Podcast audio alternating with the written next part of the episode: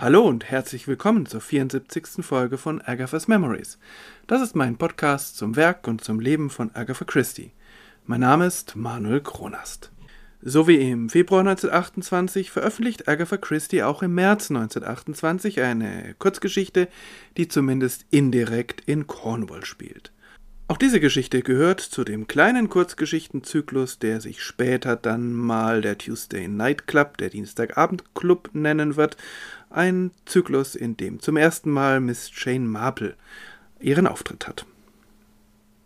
Also wie gesagt, die zweite Geschichte, die indirekt in Cornwall spielt, denn so wie beim letzten Mal der Schriftsteller Raymond West, berichtet auch die Malerin Joyce Lampriere von einem ungeklärten Verbrechen an der Küste Cornwalls. In der Geschichte The Bloodstained Pavement geht es um Mord, genauer um einen ziemlich teuflischen Mordplan, der dann eine fast noch teuflischere Parallele im Dorfleben von St. Mary Mead findet. Aber natürlich ist Miss Jane Marple voll auf der Höhe und löst den Fall, obwohl er eigentlich schon gelöst ist, das weiß aber fast niemand von den Anwesenden.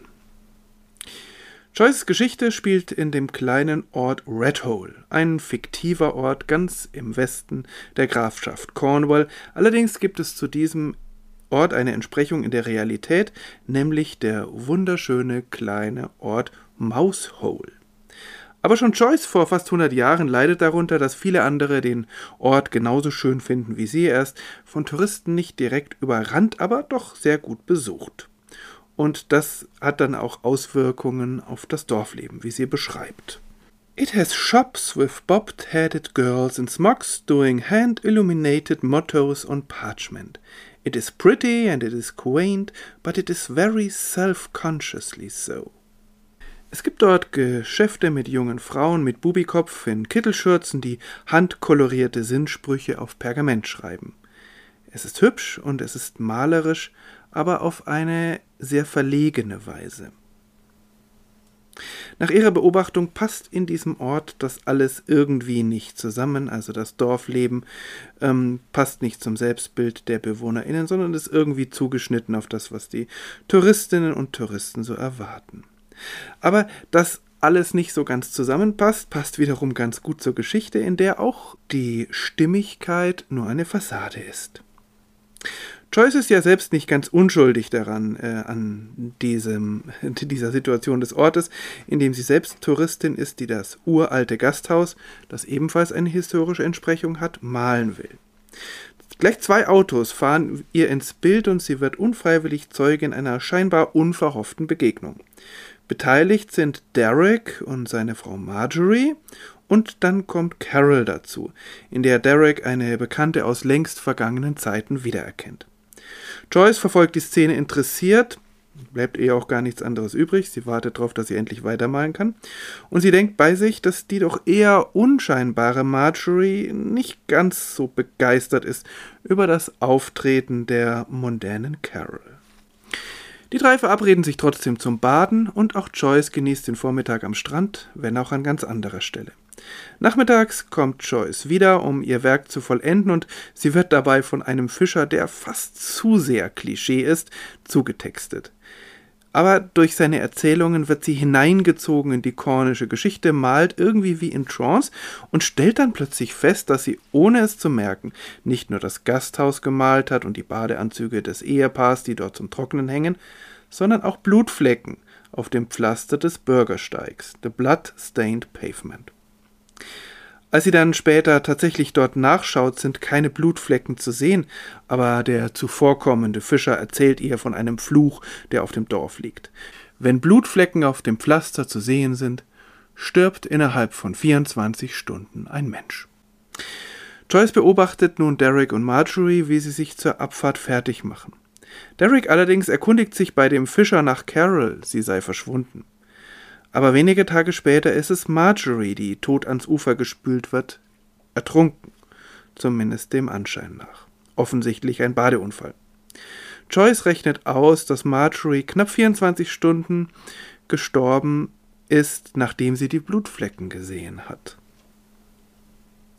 Auch diese Geschichte lebt von der Atmosphäre, die ausschließlich durch Joyces Erzählung hergestellt wird. Sie hat eine Gabe, lebendig und plastisch anschaulich zu schildern. Das malerische Stranddorf, der bärtige Fischer mit seinen Erzählungen aus längst vergangenen Zeiten, der Fluch, der auf dem Dorf liegen soll. Und auch hier hätte Agatha Christie sich gerne etwas mehr Zeit lassen können. Ich hätte es spannend gefunden, da noch mehr einzutauchen. Zum Beispiel dieser rätselhafte Fischersmann, der plötzlich auftaucht, als käme er direkt aus Joyces Bild, ist eigentlich eine unglaublich komische Figur, über den ich gerne mehr erfahren hätte. Aber keine Chance, mehr Platz ist nicht, weil ja auch noch die Rahmenhandlung, der Dienstagabendclub, sein Recht fordert. Aber anders als in der letzten Geschichte gibt es hier einen perfiden Mordplan, der präzise ausgeführt wird und erst viel später aufgedeckt wird. Vom Dienstagabendclub kommt natürlich nur Miss Marple auf die richtige Lösung. Das ist ja inzwischen völlig klar für alle, die diesen Zyklus bis jetzt verfolgt haben. Wie kommt sie nun auf diese Lösung? Wieder einmal sind es keine Indizien. Da gibt es ja keine, die ihr irgendwie zugänglich wären. Es ist auch nicht wirklich logische Schlussfolgerung. Es ist zunächst mal das gesunde Misstrauen gegenüber der malerischen Atmosphäre Cornwalls. Und vielleicht auch ein wenig die Tatsache, das sagt sie zumindest, dass sie eine Frau ist. Eine Dorfparallele präsentiert sie auch, aber die kann sie nicht auf die Lösung gebracht haben. Denn die Dorfparallele kommt erst ganz zum Schluss und sie ist auch nur deshalb möglich, weil Miss Marple, nachdem sie die Lösung präsentiert hat, von Joyce noch zusätzliche Informationen bekommt. Allerdings diese Parallele aus dem Dorfleben ist eine der wenigen, die mindestens genauso grausam sind wie das damit verglichene Verbrechen. Mrs. Green muss ein wahres Monster gewesen sein. Und so ist Miss Marples Fazit, das ist auch der letzte Satz der Kurzgeschichte. Miss Marple shook her head. There is a great deal of wickedness in village life. I hope you dear young people will never realize how very wicked the world is. Miss Marple schüttelte ihren Kopf. Es gibt ein hohes Maß an Bösartigkeit im Dorfleben. Ich hoffe, dass ihr lieben jungen Leute niemals erkennen werdet, wie hochgradig böse die Welt ist. Und das aus dem Mund einer reizenden alten Dame, deren größtes Problem zu sein scheint, dass sie ab und zu eine Masche verliert. Gleichzeitig liegt darin natürlich eine feine Ironie, denn gerade Joyce und Raymond, die moderne Malerin und der Autor von ultrarealistischen Romanen bilden sich immer ein, dass sie ganz genau wissen, wie die Welt tickt und dass Miss Marple, die in ihrem kleinen Dörfchen wohnt und eigentlich gar nicht so richtig rauskommt, keine Ahnung davon hat, wie das eigentlich so läuft. Vielleicht steckt in diesem Aspekt auch ein wenig von Agatha Christie selbst drin. Denn wenn sie sich später mal oder auch zu dieser Zeit schon an die Beschreibung der Working Class oder des Hippie-Milieus, der Londoner Unterwelt und so weiter macht, wirkt das klischeehaft, manchmal sogar fast lächerlich. Es sind nicht ihre besten literarischen Szenen.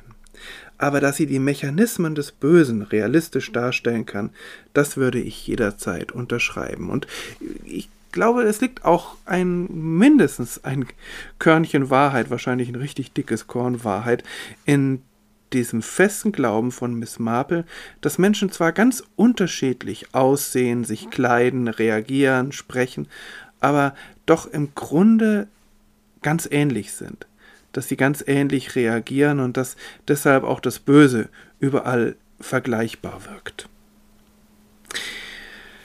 Was mache ich also mit dieser Geschichte? Mir hat sie sehr gut gefallen. Ich hatte ja gesagt, ich hätte sie mir tatsächlich noch etwas breiter ausgeführt gewünscht. Vielleicht als Novelle, viel mehr hätte es wahrscheinlich nicht hergegeben, aber schon allein dieser Mordplan, der ist so elaboriert und so ausgeklügelt, dass, dass er in dieser komprimierten Form schon äh, ein bisschen Mitdenken erforderte, wie das jetzt alles genau wie wo gelaufen ist.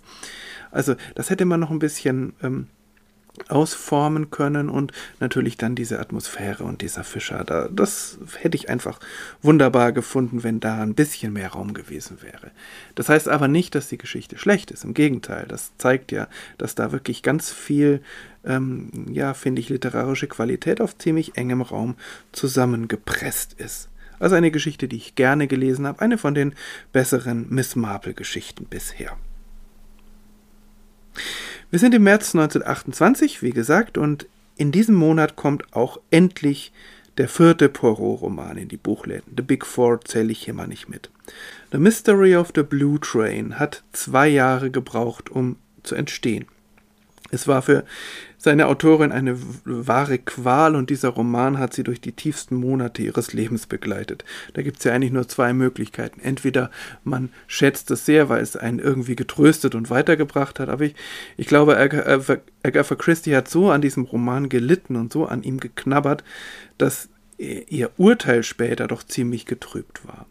Sie hält ihn für ihren absolut schlechtesten Roman was da dahinter steckt, ob das stimmt oder wie man vielleicht äh, mit ein bisschen Distanz den Roman auch sehen könnte. Darum wird es in der nächsten Folge gehen.